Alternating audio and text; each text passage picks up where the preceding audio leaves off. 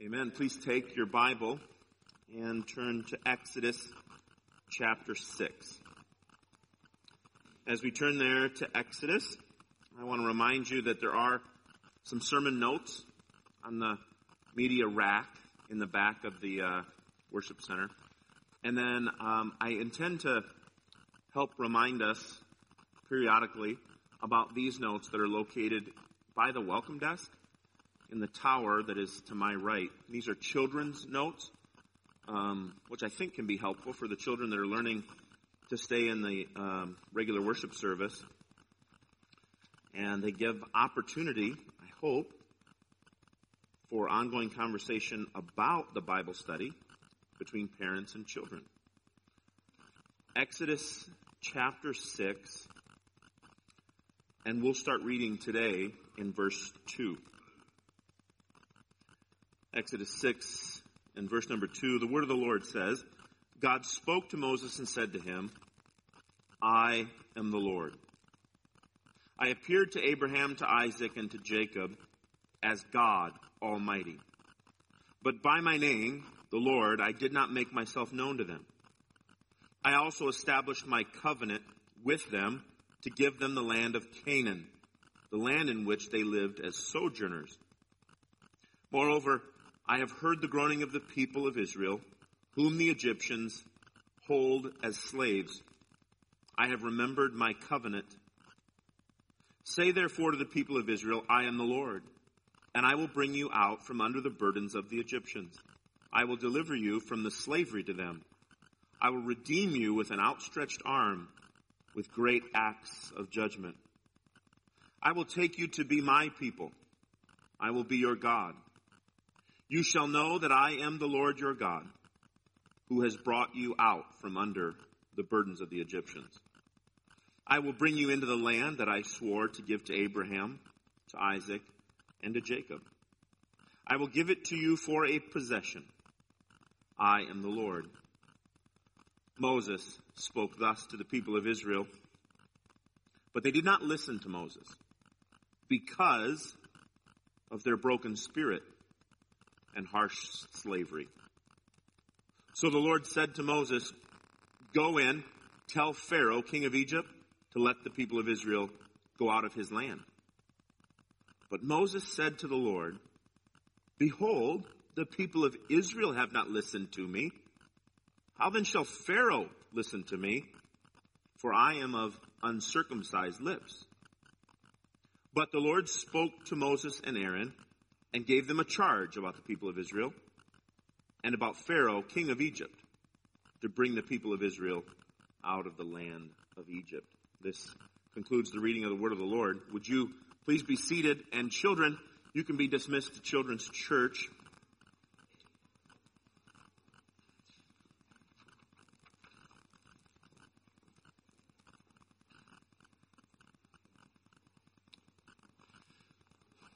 Covenant relationships are not necessarily rare, but they are various in their significance.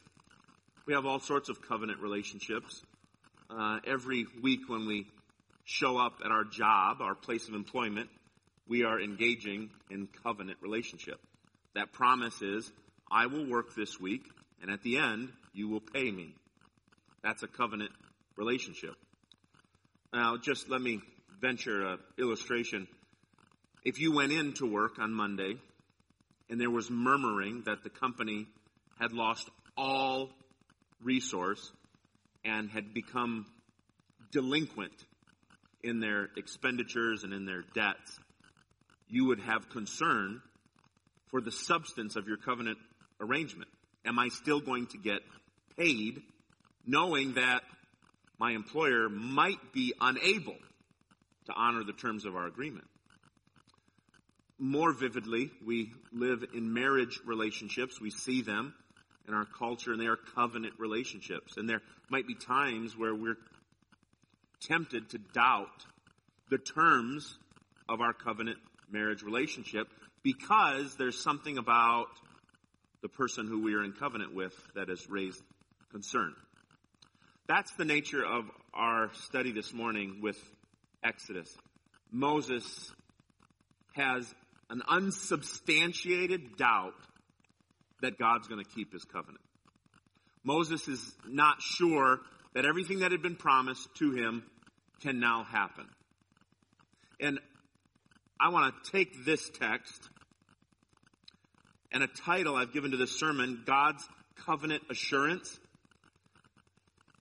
And I, I, I'm confident and prayerful that the Scripture is going to bless us with two assurances and one warning. And those will be our three points. Two assurances and one warning. God will assure his people that he keeps his covenant by two things.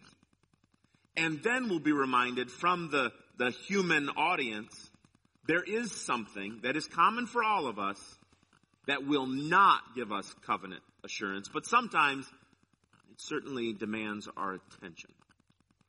So, God, here in this text, is doing what we, we see often, and that is giving his messenger, Moses, an experience that is similar to the people he's gone to minister to. So, Moses is experiencing, enduring, needing to learn to trust God for this very same thing that Moses is called to speak and to do to the people. So there's no hierarchy between Moses and the rest of the people of Israel. God is teaching them and growing them and providing for them. Moses is going through the hardship of being accused. He's struggling with being blamed for the new struggle in slavery. So what does Moses do? He turns his finger toward God and blames God. The Lord, however, is patiently reassuring his purpose and all the promises he had made to Moses, that they not only would happen, but by God's mighty hand, they would happen in vivid way. Moses has already told, or God has already told Moses that Pharaoh not only was going to let the people go, he was going to push the people out. Now, today, God begins to reveal to Moses in this text why Pharaoh would ever push the people out. So, what is the ground of covenant assurance and what is not? As you sit here today, I suppose the question is this: do you have an unwavering confidence that the God who has promised is faithful? Every promise to you in Christ is certain. That's the question. And, and and if I may, I would encourage you not to evaluate that certainty based on your verbal agreement, but based on your functional testimony. Verbal agreements are much easier to give. But function. Like on a really, really hard Thursday afternoon, when everything seems to point your soul toward despair, anger, impatience, frustration. Can you look to the certainty of the promise of God in Christ and say, whatever, it's just circumstances. I'm absolutely certain of the promises of God, and therefore my joy survives this weekday. So I, I would just encourage you right now, as you sit under the instruction of Scripture, to be careful not to evaluate your readiness to persevere well based on verbal affirmation, but rather based on functional evidence. That, to me, is a little more convicting in my life. So I want to take you through what I think the Lord provides us with here. Two means of being assured that God will keep his promise. And then one that is not a means of assurance, but is a threat, a distraction to our assurance. Okay, let's get started with them. The first one is this. When it comes to saying to your soul in function, am I confident that all of the blessings that I have heard promised by God are guaranteed to me in Christ. Am I confident? The first assurance that you should be confident comes from the very name of God himself. Who is the covenant maker? Who is the covenant maker? So let's look at covenant assurance based on God's name in verses two through four. Look right away at verse two. God spoke to Moses and said to him, I am the Lord. He explains the Lord being the God of the patriarchs, the God who the patriarchs worshipped by his name, and the God who established the patriarchal promise, including descendants and land. This is the first time in Exodus that God says these words, I am the Lord. You remember that he introduced himself previously as the I am, the self-existent, self-contained, the one who causes because he causes. But here for the first time, he says, I am Yahweh. Now, it's the first time in Exodus, but it's not the first time in the Pentateuch. It's not the first time in Scripture. In fact, if you'd like, you could turn your Bible back to Genesis chapter fifteen. Genesis chapter fifteen and verse seven is the first time we see God saying, I am Yahweh. And then look, as you get to Genesis fifteen, look with me at verse thirteen. Genesis fifteen thirteen is a brief account of the Exodus. It is God saying, this is what I'm going to do. This is how it's going to be. And this was the promise established by the name of God. Genesis fifteen thirteen says, Then the Lord said to Abraham, Know for certain that your offspring will be sojourners in a land that is not theirs. They will be servants there. They will be afflicted for four hundred years. But I will bring judgment on the nation that they serve, and afterward they shall come out with great possessions. As for you, you shall go to your father in peace, and shall be buried in a good old age. And they shall come back here in the fourth generation. For the iniquity of the Amorites is not yet complete. A very brief promise that God was going to deliver them, was not caught off guard by their time in slavery and bondage. What the patriarchs had trusted would one day happen was already underway, and God encourages Moses to believe it. Look at verse three. God explains to Moses something that had been um, implied. It had been witnessed, but here it's declared. Who is God? Who is the Lord, Yahweh? Well, verse three explains that he is the Almighty God. Moses had witnessed this. Moses had lived through this. But here, God says plainly to Moses, I am the Almighty God, the El Shaddai. As Moses is tempted to question the certainty of the promise, God comes to Moses and says, whenever you want to think about salvation, you have to start by thinking about me.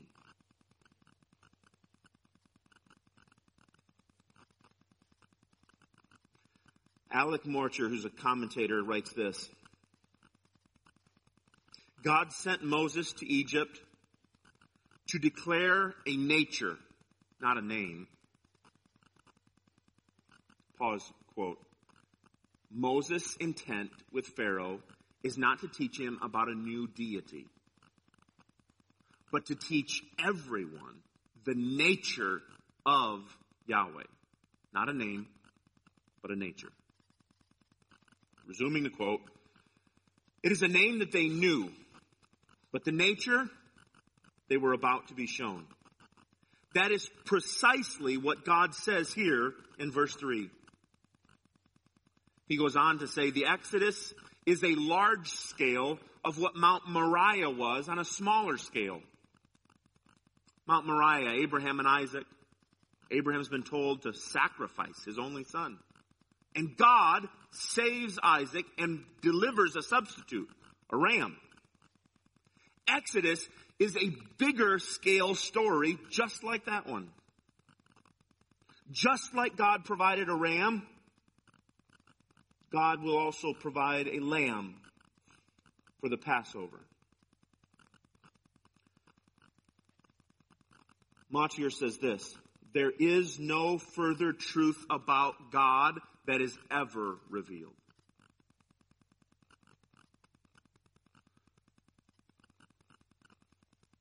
Are you following that? I, I, I agree, and that resonates with me. In other words, if we had these two books of the Pentateuch, you would have all that is revealed about who God is already.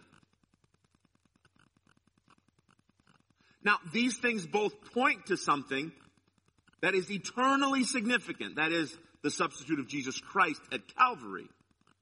But learning about God can be done entirely through that Genesis account and this Exodus account. God intervenes in our hopelessness and produces salvation.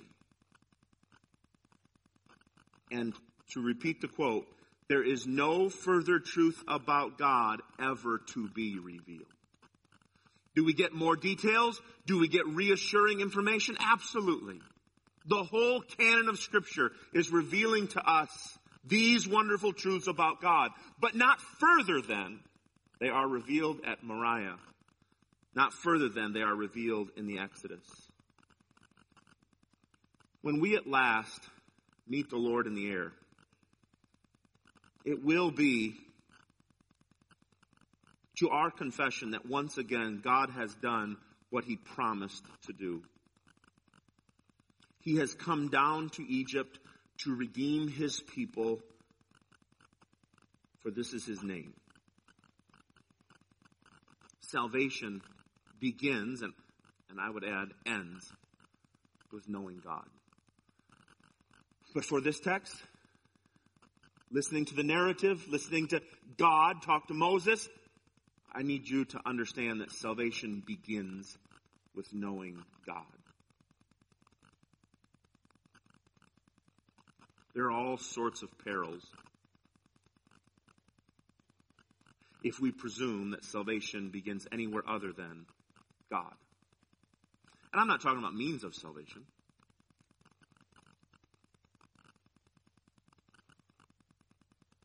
Uh, forgive me up in the tech booth, but I'm going to put you on the spot a little bit. I think that's Cindy. Okay, Cindy, could you go back to our second hymn for this morning, our second song? Um, I know you're completely capable, but you're also um, not giving any notice. And that's okay. That, okay, that's okay if it's over top. Yeah, you keep going. Advance a few. Apologize for the spontaneity. Uh, let's go slow. Keep going. Hold, hold on. Let's start here. Okay, as it relates to this, Moses is hearing from God uh, the same truth that we sang not twenty minutes ago in this hymn. Sometimes it's called the order salutis, or the, the order of salvation. Salvation begins with God. And this song is a gift to the church for, for a long time. As Charles Wesley wrote this, long my imprisoned spirit lay fast bound in sin and nature's night. Thine eye diffused a quickening ray. I woke, the dungeon flamed with light. Next slide, please. My chains fell off. Only then, when light burst into my dungeon, my heart was free. Because I had been liberated ransomed from slavery, I rose, went forth, and followed thee. Amazing love, how can it be that thou, my God, should die for me? That is a testimony of Exodus six. Thank you so much, Cindy. That is a testimony of Exodus six. When Moses was tempted to doubt whether salvation could happen, God takes Moses by the chubby cheeks, we assume from Scripture he had chubby cheeks. God takes Moses by the chubby cheeks and said, remember who I am. And I would commend that to all of us. Remember who I am. Galatians four eight, formerly, when you did not know God, you were enslaved to those that by nature are not God's. Formerly, when you didn't know God, then other authorities, other delights kept you in bondage. But knowing God is where salvation begins. And that is God evangelizing to the heart of Moses. That's why I would say to all of us, but especially children, as you handle your Bible, and as your parents talk about how important Bible reading is, and as our church gives out Bibles to third graders, we are expressing the priority, the treasure that is the Word of God. But as you handle the Word of God, I want you to know the most important thing anyone should read in the Bible is who God is. The most important thing we should ever see in our Bible is who God is. First, he says to those doubting, look at me. Then he says, look at my promises. Hebrews six thirteen. When God could swear that his promises were true, by nothing greater, he swore by himself. When he could swear by nothing more, that definitely his promises are all guaranteed, he swore by himself. Let's move then to the second one. He says to Moses, this is my name. And then he says to Moses, and this is what I'm like. Covenant assurance based on God's mercy. Verse five. Moreover, so building on the previous revelation, moreover, I have heard the groaning of the people of Israel, whom the Egyptians have as slaves, and I, had re- I have remembered my covenant. I will pour out mercy as I've promised to do. Verse five points our attention back to chapter two, verse twenty-four, where God told Moses, I have heard, I have remembered. These are ways of God saying, I will respond.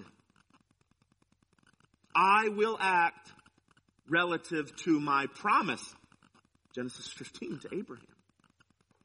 I have not forgotten.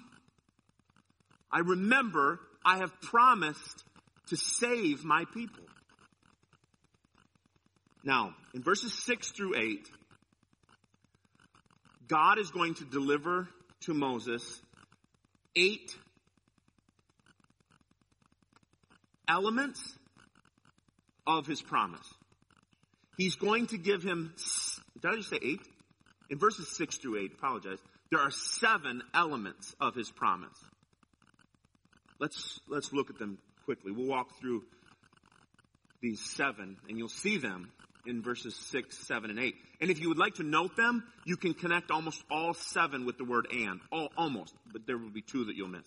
Almost all of them can be connected with the word and.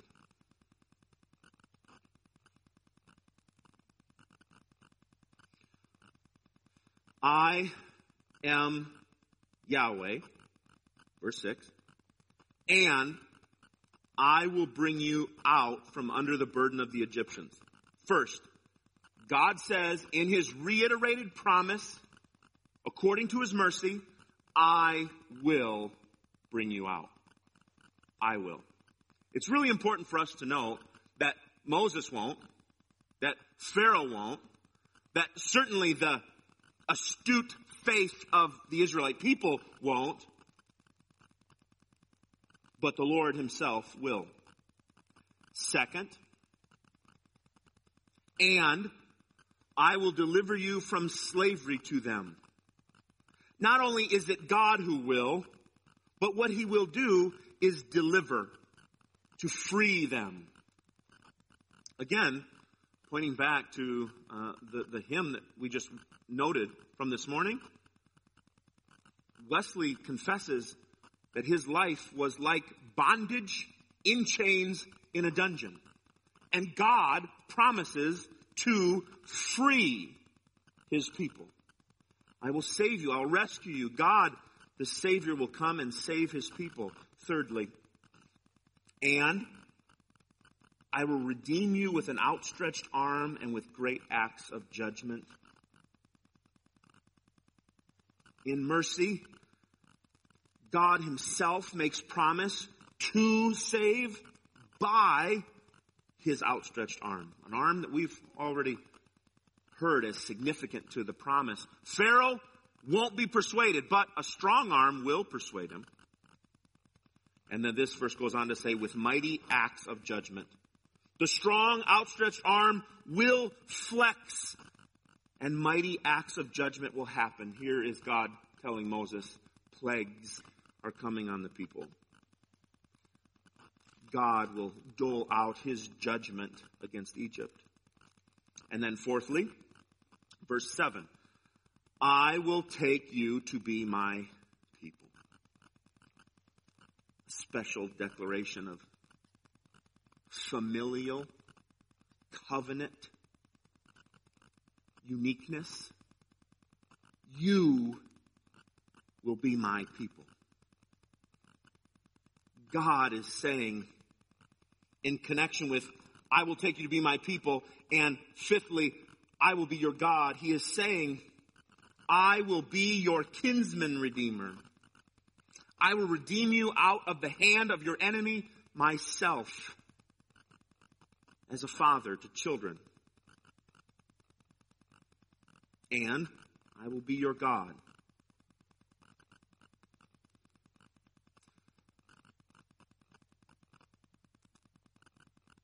He expresses here that there will be a vivid display of covenantal relationship between himself and these people. There will be some mark that will signify, you are mine, and I am yours.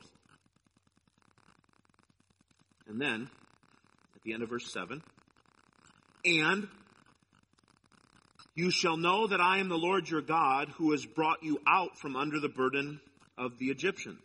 And it would be good for us to ask, when? When will the people learn that it is the Lord their God who brought them out from under the burdens of, of the Egyptians? When? Plainly, at Sinai.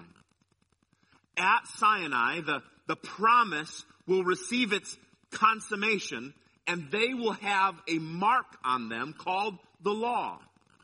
They will be marked as his people and him as their covenant-keeping God. At Sinai, all that has been promised will mark the people. The process begins with the promise all the way back in Genesis fifteen, first delivered to Abram,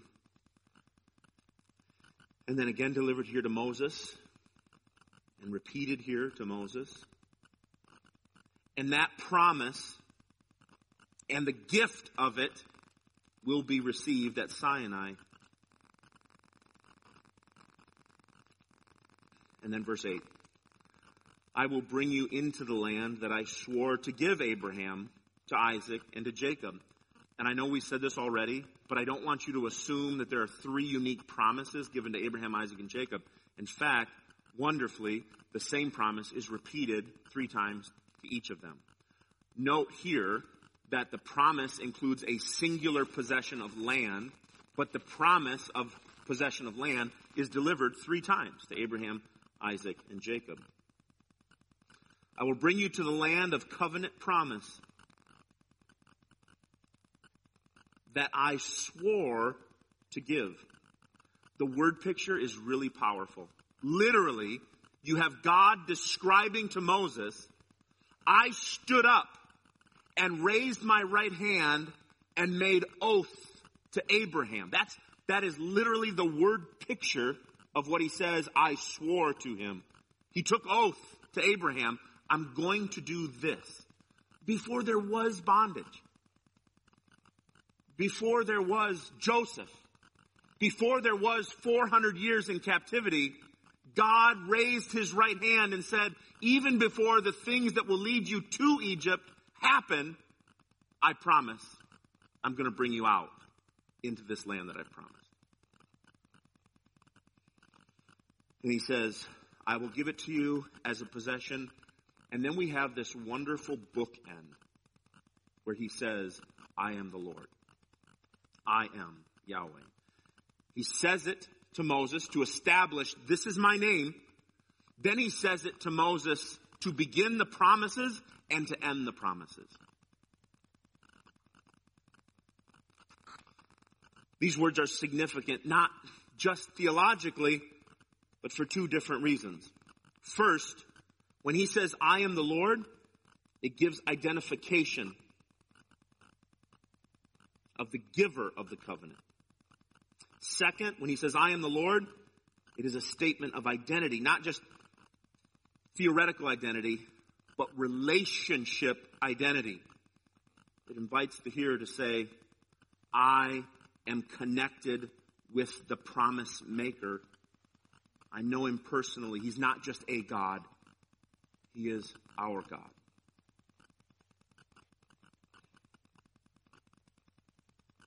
I I want to say just real briefly, but I think significantly. Um,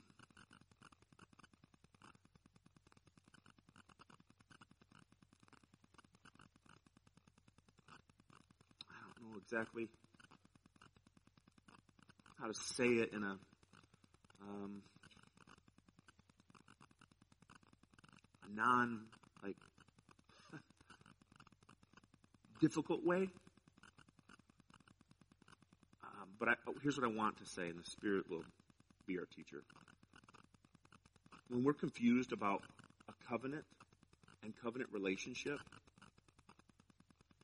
I think we become easy prey for covenant doubting. And here's what I mean. When, when I just said that last part of his promise, I am your God. You are my people. My name is the Lord, Yahweh, Israel's God. That was reassuring to them because they understood that the covenant wasn't vague. The covenant wasn't, I'll be somebody's God someday, somewhere. Thank you. How do I sleep better now? He doesn't say that. God assures his people with covenant-specific identity. He is theirs and they are his. And that is covenant. I have said to you often, as it relates to the covenant of your marriage, it does not reassure your spouse if you say something like, honey, I love you so deeply. Like I love all women. Don't do that. Our counseling schedule would fill up really fast.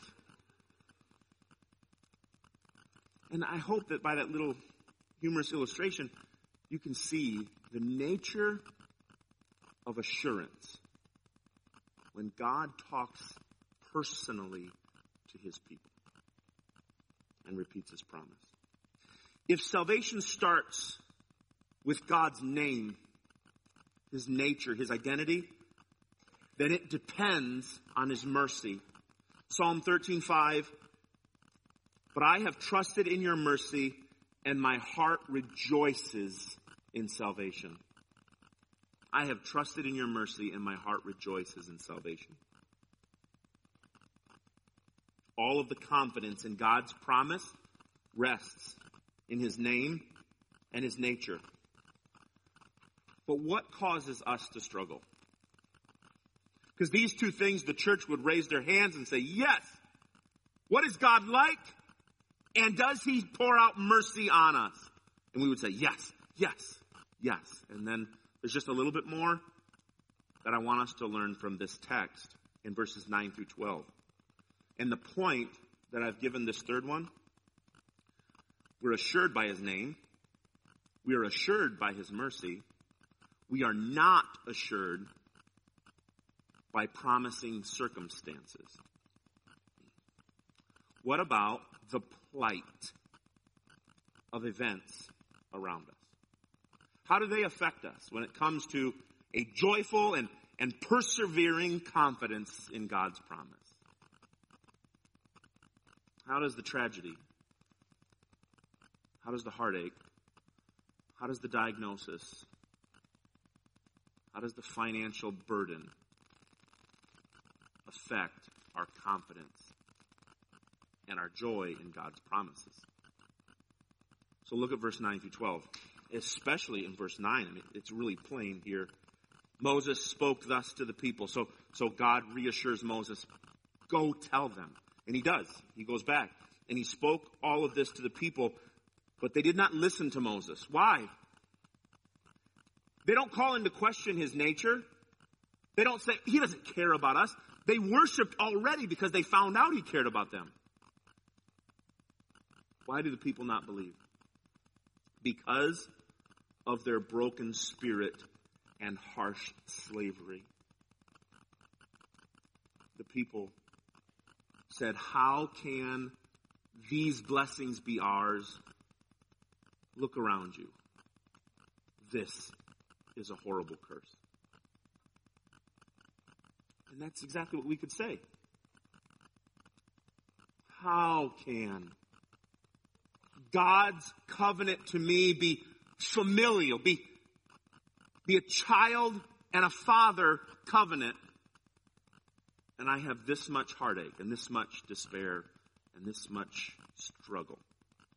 That's what happened to them. And it could happen to us. Maybe it does. Often. Maybe it is right now happening to us.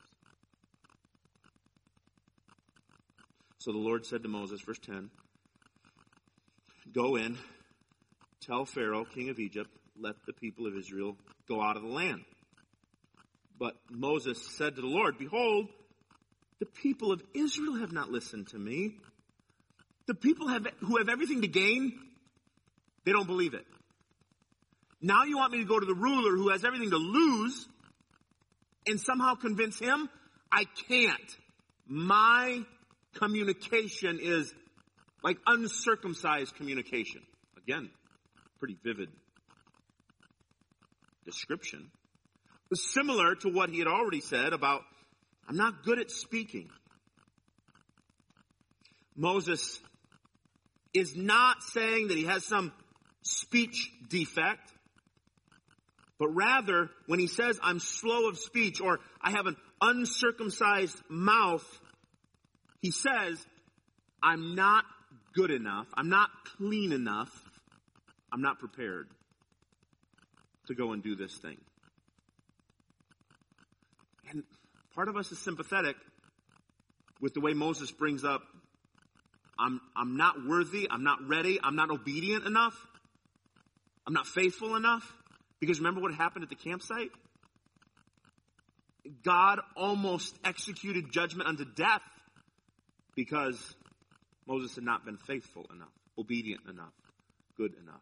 And so here he kind of looks back at God and says, I can't go back to Pharaoh. I'm not good enough. I'm not ready. I'm not prepared to go back.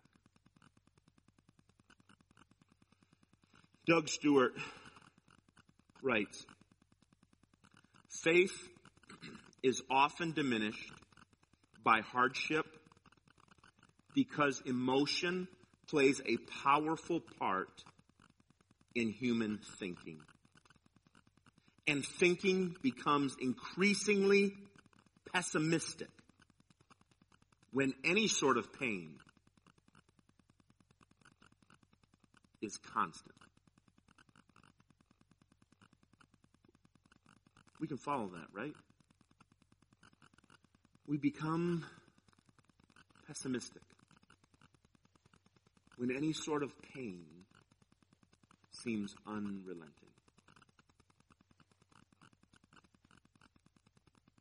And faith can be diminished in the circumstance.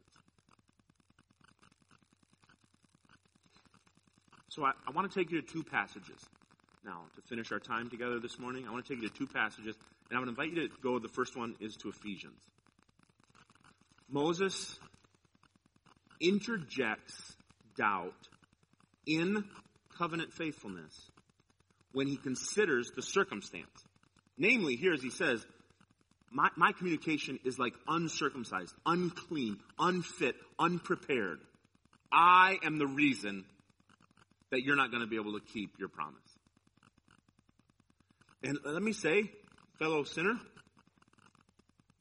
if that thought is on your mind, my unfaithfulness is going to break the promise. Because you are God and we are your people. But we are not fit people. And so I think this whole relationship is going to crumble. Then I want to take you to Ephesians one.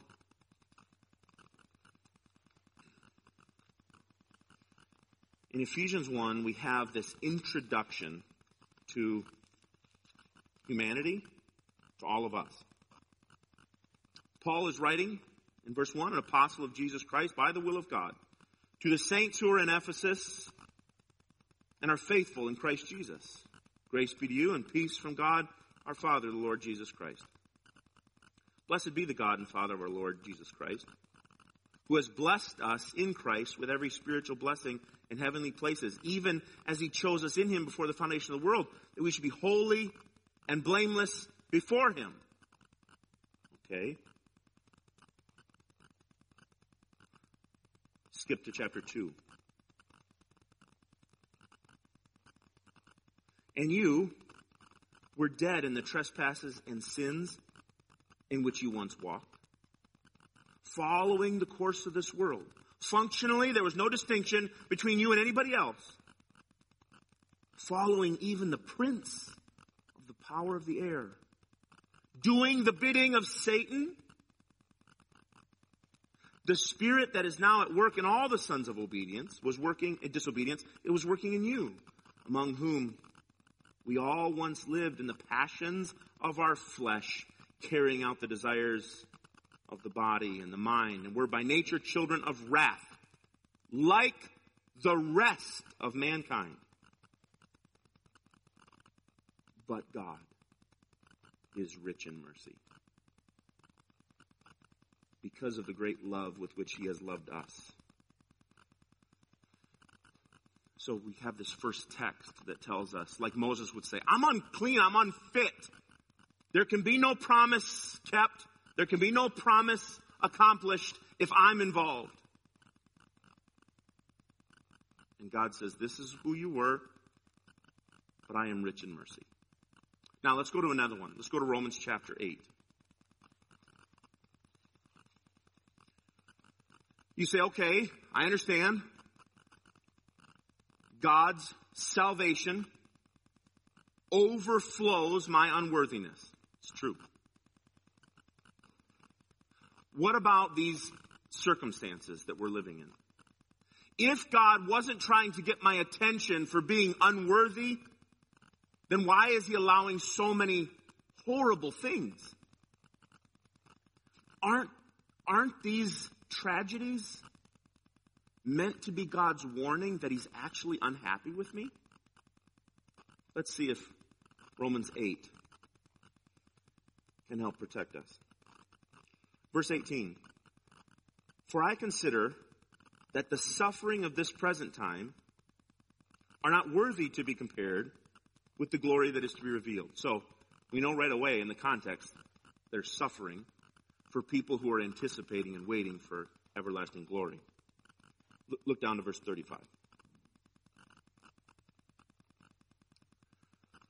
Who shall separate us from the love? Uh, who shall separate us from the love of Christ? Romans eight thirty-five. Shall tribulation or distress or persecution or famine, nakedness, danger or sword? As it is written, for your sake, God, we are being killed all day. We are perceived to be or regarded as sheep led to slaughter. Your people are having their throats slit. No. Even in those things, we are more than conquerors through him who loved us. For I am sure that neither death nor life, angels, rulers, things present, things to come, nor powers, nor heights, nor depths, nor anything else in all creation will be able to separate us from the love of God in Christ Jesus our Lord. If we imagine that our personal sinfulness can undo the covenant promise of God, we're biblically mistaken. If we can imagine that our circumstances, persecution, death, peril, famine, are undoing the covenant promises of God, we are biblically mistaken. Our assurance of the promise does not rest in our circumstance. It does rest in the name of God and the nature of God, who is merciful. God is merciful. God is not like the gods of Canaan. Our God is a living God. He is a God who acts in salvation. In Exodus three, he had told Moses, this is exactly what he would do. He said, I have seen the people. I have heard their prayer. I will come down and deliver them. I am the God who promised, and therefore I will save them. He is the God who has promised to us that in Christ he is saving his people. And we will be saved for sure because of his name and his nature, but not our circumstance. Your circumstance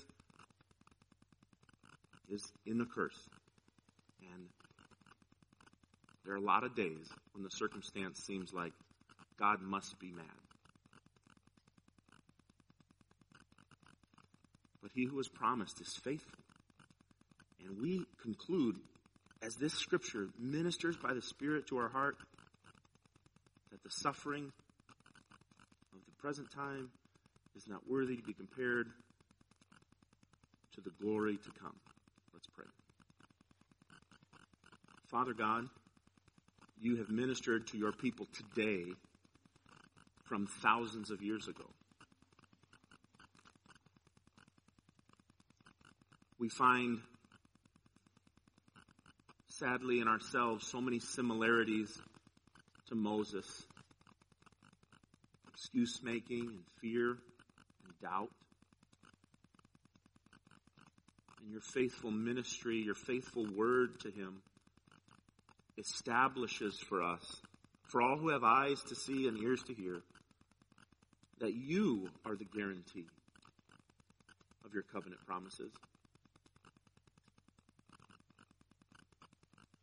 And that peril and tragedy are common in this life. But you who have promised is faithful. And so I pray that by the ministry of your word, by the indwelling Spirit, the blessed hope of the gospel and the fellowship of your body, of, of being a part of the church, that we would persevere, cast off the weight and sin of doubt and progress forward to the mark of the high calling of Christ. To have a, a faith that is being fortified and matured by your ministry to us in this new life in Christ.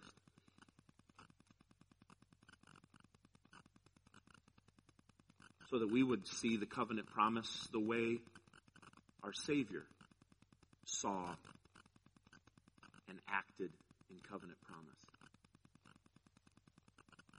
Jesus walks from the upper room to the garden